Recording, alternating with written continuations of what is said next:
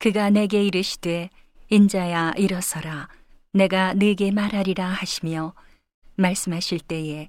그 신이 내게 임하사 나를 일으켜 세우시기로 내가 그 말씀하시는 자의 소리를 들으니 내게 이르시되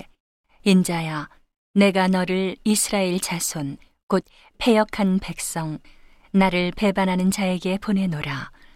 그들과 그 열조가 내게 범죄하여 오늘날까지 이르렀나니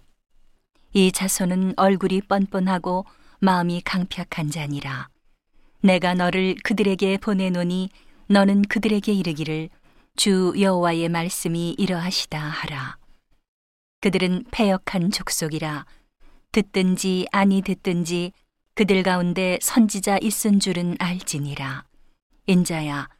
너는 비록 가시와 찔레와 함께 처하며 전갈 가운데 거할지라도 그들을 두려워 말고 그 말을 두려워 말지어다. 그들은 패역한 족속이라도 그 말을 두려워 말며 그 얼굴을 무서워 말지어다.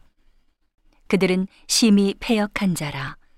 듣든지 아니 듣든지 너는 내 말로 고할지어다. 인자야, 내가 네게 이르는 말을 듣고 그 패역한 족속같이 패역하지 말고 내 입을 벌리고 내가 네게 주는 것을 먹으라 하시기로 내가 보니 한 손이 나를 향하여 펴지고 그 손에 두루마리 책이 있더라 그가 그것을 내 앞에 펴시니 그 안팎에 글이 있는데 애가와 애곡과 재앙의 말이 기록되었더라